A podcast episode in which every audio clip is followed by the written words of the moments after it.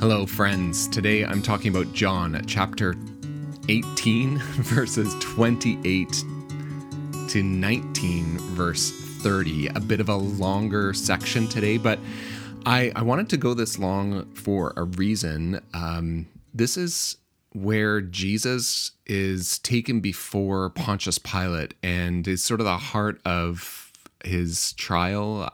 Before you know that he he has. He's not before a jury of his peers or anything like that, but he's before uh, Pilate. Um, and this this deals with the entire section. That entire conversation doesn't break that up between uh, what Jesus and Pilate talk about, and then how Pilate interacts with the mob, the growing mob that is angry and is wanting uh, Jesus to be killed, and Pilate is um, a little, I guess, maybe frantic, maybe uh, worried and scared. And Jesus is the calm one in this narrative, which is, I think, interesting. So we that that sort of comes out uh, in um, when you read the whole thing. So let's dive in and stick with this uh, really important and central piece of John's gospel. So starting at John 18 28. Then they took Jesus from Caiaphas, so he's already been before Caiaphas and been before Annas, and now to Pilate's headquarters. It was early in the morning. They themselves did not enter the headquarters so as to avoid ritual defilement and to be able to eat the Passover. So Pilate went out to them and said, What accusation do you bring against this man? So this is interesting right here is that um, to go into Pilate's headquarters, who is a Gentile, not supposed to associate with Gentiles, that would bring ritual defilement, apparently, and they wouldn't be able to celebrate the Passover. Um, so they just send send Jesus in, right? Um, and so then Pilate comes out to them. I guess probably stands at a distance. Um, and what accusation do you bring against this man? They answered, If this man were not a criminal, we would not have handed him over to you. what a great response, right? So they're not taking responsibility for, you know, initially, they're not taking responsibility for what charge they're bringing. Um, they're just saying, look, he's a criminal. That's why we're handing him over to you. Just deal with it. Just take care of this. We he needs to be dealt with. Um, and then verse 31 Pilate said to them, Take him yourselves and judge him according to your law. The Jews replied, We are not permitted to put anyone to death. This was to fulfill what Jesus had said when he indicated the kind of death he was to die. All right, so it's really clear. Pilate, you need to exercise your right to execute someone. Um, this person's a criminal. We've decided according to our law, we can't actually kill him. So make it legal. You do it. That's that's what's happening here. Okay, verse 33. So so Pilate has gone out to talk to the the leadership of um, of the religious establishment and the Jewish establishment, right? Now he goes back into the headquarters. So verse 33. And you'll notice in this whole section, Pilate is moving between inside the headquarters where he's talking to Jesus and then outside of his headquarters where he's talking to the religious authorities or the crowd. And he just kind of moves back and forth between those two places um, to have these different conversations.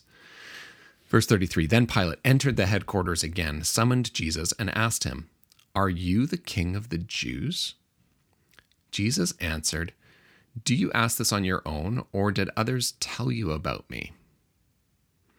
Uh, now, here it's interesting because Pilate doesn't get that in the previous scene with the authorities, right? He, um, he got no information from them, it seems. So, has Pilate already heard about him, or did others tell him? And and Jesus' question is a is a good one, right? Um, we're left with that question even as the reader. Uh, but Pilate replies, verse thirty five. I am not a Jew, am I?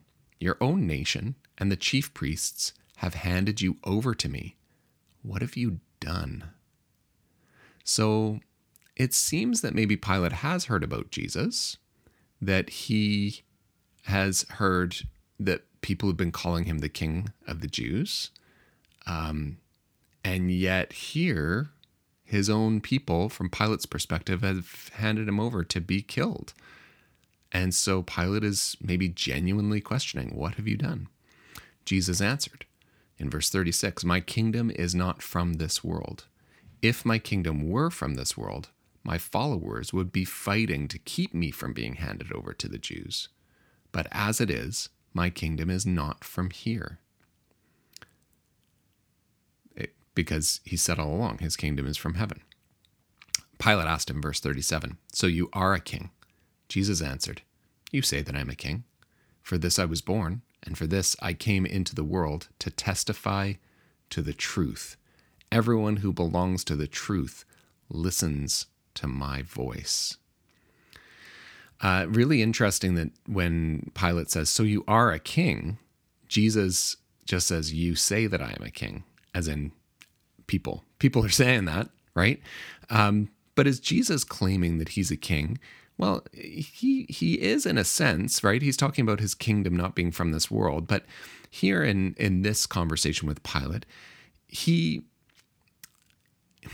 that he kind of points to how that can sort of be misleading because when we think about kings, we might have a particular kind of idea in our mind, like the ruler who's going to be established, who's going to maybe provide protection for his subjects, but also can sort of do what he wants and, um, you know, order people around and uh, collect taxes and uh, fight wars, all those sorts of things. Um, and so Jesus says, no, no, no. Yeah. Okay. You say I'm a king. Yeah, I'm fine. But, but this is what I was born for. And this is what I came into the world for is to testify to the truth. Everyone who belongs to the truth listens to my voice. And then verse 38, we get the famous question. Pilate asked him, What is truth? And then, same verse, after he had said this, he went out to the Jews again and told them, I find no case against him.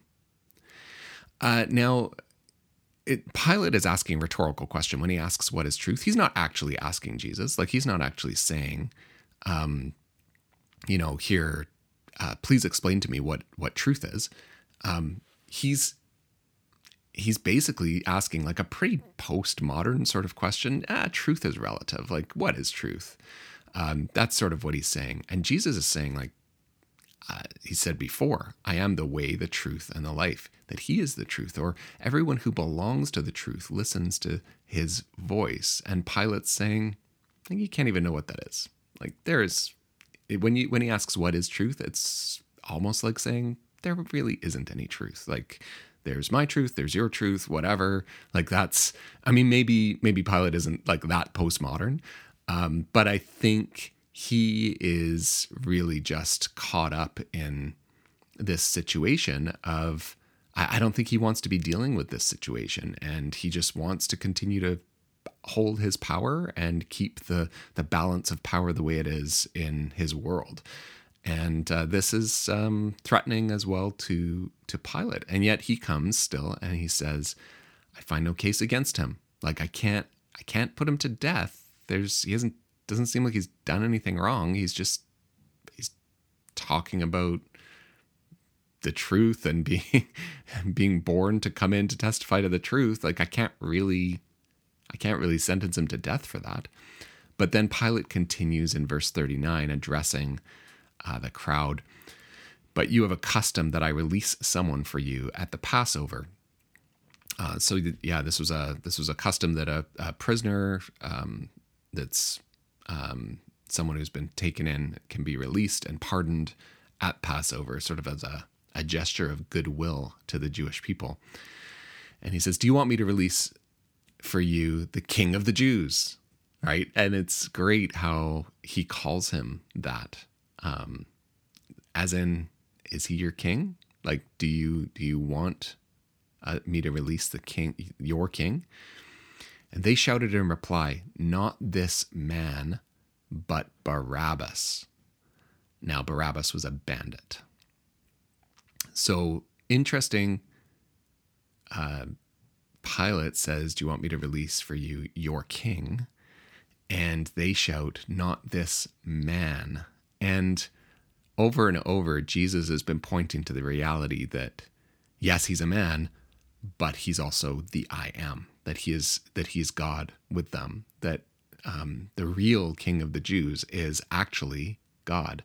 And when we look in Israel's tradition, which is really fascinating, is that when when Israel first asked for a king, like if we go back to before uh, Saul, um, before King David, and uh, Samuel was was the prophet who was also the the judge who was essentially leading Israel, and the people asked for a king, and God's response to that was was kind of like, no, you don't you don't want a king. A king is not a good situation, and besides, uh, am I not enough for you? Like I, I'm your king. Like God is king, and so the the king of Israel is actually God. The king of the Jews is actually God. And here we find um, that that is true in Jesus. Um, so that's kind of, anyway, kind of an aside, but interesting. So they ask for Barabbas, the bandit, to be released. And then uh, we get into the next chapter, into chapter 19. And uh, Pilate, it says, then Pilate took Jesus and had him flogged. And so um, he finds no case against him, but he's still going to go ahead and um, and hopefully he's thinking at this point, if I if I beat him, if I have him beaten, then maybe that'll be satisfying, right? Like that they they have some problem with this guy um, who everyone's talking about as the king of the Jews. Maybe I can just do that and then um, and and and that and that'll satisfy this crowd. Um, then the soldiers wove a crown of thorns and put it on his on his head, and they dressed him in a purple robe. They kept coming up to him, saying, "Hail, King of the Jews!" and striking him on the face. Pilate went out again and said to them, Look, I am bringing him out to you to let you know that I find no case against him. So Jesus came out wearing the crown of thorns and the purple robe. Pilate said to them, Here is the man. All right. So we often don't take time to reflect too much on this, other than like on Good Friday, uh, where we're very focused on um, the suffering of, of Christ and his death, and also our own sin and complicity. Uh, but some of the details of this story are really interesting. It seems that actually what's happening, it's really clear when the soldiers are dressing Jesus in a purple robe and also this crown of thorns, that this is them mocking Jesus, right? It's it, it's they're insulting him. They're making fun of him. And it seems that maybe that's what Pilate is also doing in a way that um, when he comes and says, Do you want me to release the king of the Jews? It's actually a mockery that when um, and also with the soldiers. Like, it's maybe not just a mockery of Jesus, but also a mockery of the Jewish people. Like, you're not, you can't really have a king, right? You, your king is actually Caesar. So, you know, your your king is reduced to this, and um, and so Pilate has him beaten. He gets dressed up in this mock uh, robe and this mock crown. Um, and Pilate brings him out dressed like that and says, I you know, still says again, I find no case against him. he's basically saying, look, it, it, if you're talking, people are saying this man's the king of the Jews. That's clearly not true. Like, look, look at this man. How is this a threat? Right? He's he's he's a madman, maybe, or he's you know, but he like we all know, we can tell, we can see that he's not he's not this threat. This is what Pilate would be saying, right? Here is the man, right? It, like there's no there's no case, and look, it's like it's a mockery, right? Um, but then verse six, like the the crowd is insistent. When the chief priests and the police saw him, so we're getting like the top officials They shouted, Crucify him, crucify him. Pilate said to them, Take him yourselves and crucify him. I find no case against him. The Jews answered him, We have a law, and according to that law, he ought to die because he has claimed to be the Son of God. Oh. In verse 8, now when Pilate heard this, he was more afraid than ever. He entered his headquarters again. And so you hear like Pilate keeps going back and forth inside the headquarters, outside to talk to the crowds, right? And now he's gone back again, entered his headquarters again, and asked Jesus, Where are you from? But Jesus gave him no answer. So, right now, it's gone from I've heard that this guy is claiming to be the king of the Jews. We can sort of make a mockery of that. Like, clearly, the only king really is the Roman emperor, and I'm in I'm here as his representative essentially. That's Pilate's point of view. But now the crowd has shouted out he has to die because he's claimed to be the son of God. Now Pilate is not afraid because he's afraid of the God of the Jewish people. That's that's not what he's afraid about, right? He's afraid because son of God was actually a title that was claimed by Caesar okay, so he's not just this Jesus is not someone who's just claiming to be, you know, a king to this this annoying people. Like that's the Pilate's perspective. Oh, he's he's directly challenging the Roman emperor. Okay, what's what's really going on here? And then so he goes and asks, like, where are you from? This is this is the question of John. Like, where where are you from? We know the answer to that question. Jesus is just has, has said over and over again where he's from. He's from heaven. He's from the Father. He's been sent by the Father. But he doesn't give Pilate an answer. And so we get into verse 10. Pilate therefore said to him, Do you refuse to speak to me? Do you know that I have power to release you and power to crucify you? Jesus answered him, You would have no power over me unless it had been given you from above. Therefore, the one who handed me over to you is guilty of a greater sin. From, that, from then on, Pilate tried to release him. But the Jews cried out, If you release this man, you are no friend of the emperor. Everyone who claims to be a king sets himself against the emperor. And this plays right into Pilate's fears, right? So Pilate's afraid of the emperor. He's afraid of the, the Roman emperor, um, the Roman king. He's not afraid of Jesus, but he's not really afraid of the Jewish people. Uh, he has full control over all of that. But in this scene, we find that Jesus is calmly just engaging with Pilate, and Pilate um, it, it feels stuck or is afraid, and um, and the crowd is getting riled up and uh, and here and here it is like you the, the crowd is saying to Pilate, you need to release him or you're not a friend of the emperor, right?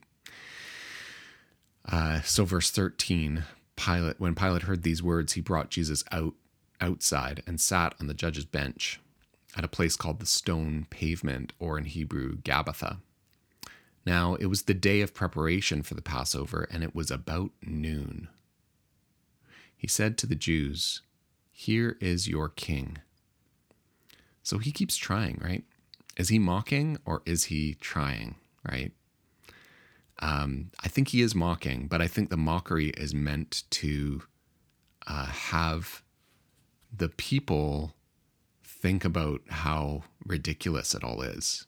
Um, how, from Pilate's perspective, that this is, um, here's your king. Like, look at him how can this be a problem? Like, it, it, you having a king is really meaningless. Like that's sort of Pilate's point of view. What is truth, right? Um, but they cried out, verse 15, away with him, away with him, crucify him. Pilate asked them, Shall I crucify your king? And then finally, we read, the chief priests answered, We have no king but the emperor and then he handed him over to them to be crucified.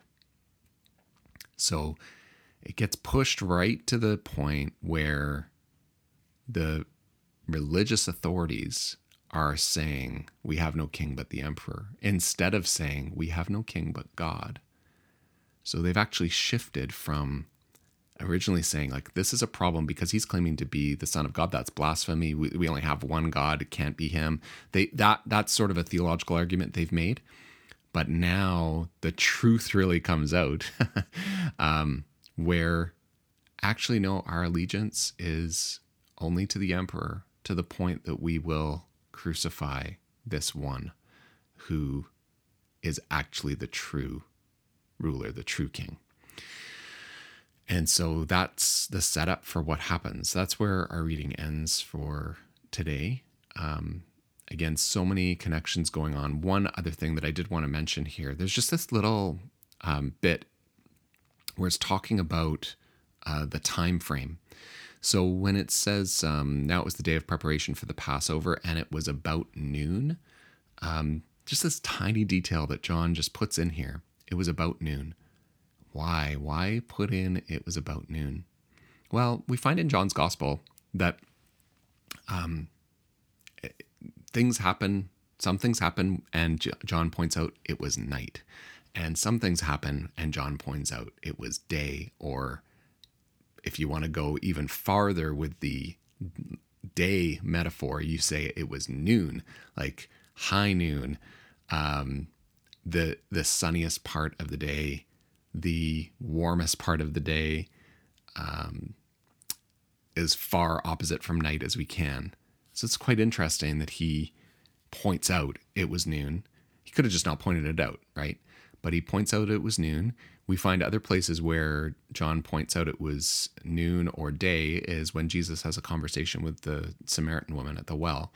And um, that one is about noon as well uh, he points out that it's night when Jesus has his conversation with Nicodemus, who comes in the cover of night, and he's a sort of the secret uh, questioner. He was a Pharisee as well, and they have one of the most important conversations. So those that's chapter three. The Samaritan woman is chapter four. So those are kind of back to back, and um, one of them is night, and one of them is noon. These two conversations, where one is with a, a Pharisee, and he doesn't really quite get it right? And those that's sort of the representation of the opponents. Even though Nicodemus is somewhat redeemed, we'll see when we get to he comes back into the story at the very end.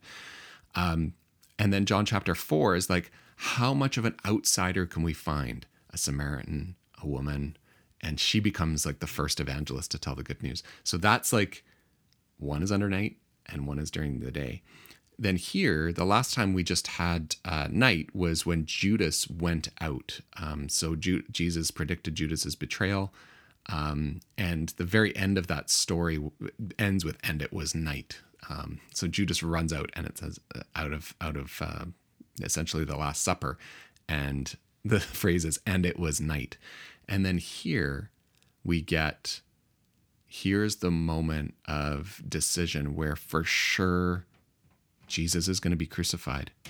And it was about noon. It was the middle of the day. The moment that seems like the moment of the greatest darkness is actually the moment that is going to be the moment of the greatest light. So, pretty fascinating stuff in John's gospel where he uses these images to play off against one another. All right, I promised this was a bit of a longer one today. Um, tomorrow, uh, if you're following this live in real time tomorrow, I'm not able to do one uh, tomorrow morning. So we're going to be skipping a day and uh, might be back the day after or might be back next week. So just watch for it when it comes. Uh, hopefully, it'll be soon in the next uh, couple of days or next week. And thanks for joining again today. Take care.